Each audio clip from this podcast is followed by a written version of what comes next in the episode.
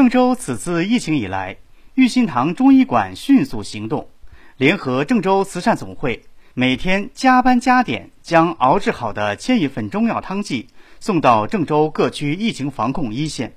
为防疫人员筑起一道防护墙。中医馆的工作人员每天早上六点就会准时到岗，从按照处方取药、调剂、配药。到将药材浸泡四个小时，最大发挥药效，再到投料、煎煮、包装等各个环节，期间煎药机、打包机不停运转，整个过程历经五道工序，八个小时。二十二日上午，中医馆八名工作人员将一袋袋煎制好的免费中药预防汤剂打包装箱，配送到郑州市的第四站管城区民政局。并将中药汤剂的疗效、服用方法和注意事项进行了详细讲解。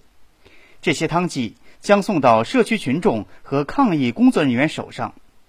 管城区民政局副局长孙善路表示：“我们所有的成员都在郑州市的疫情防控第一线，大家都很辛苦。为了增强防疫人员病毒防护能力，我们也想了不少办法。在这紧要关头。”玉心堂捐赠的药品正好是我们需要的。目前获赠的中药汤剂已被送往区域内各防疫点，他们的善举让我们觉得很暖心，同时也增强了我们一线工作人员的信心，让大家更放心的把精力投入到疫情防控的工作当中去。截至目前，三万多袋汤剂被送往郑州市高新区、二七区、中原区、管城区。等疫情防控指挥部和相关部门，以及多处社区疫情防控卡点。下一步，玉心堂还准备继续联合郑州慈善总会，将药剂送往更多最需要的地方。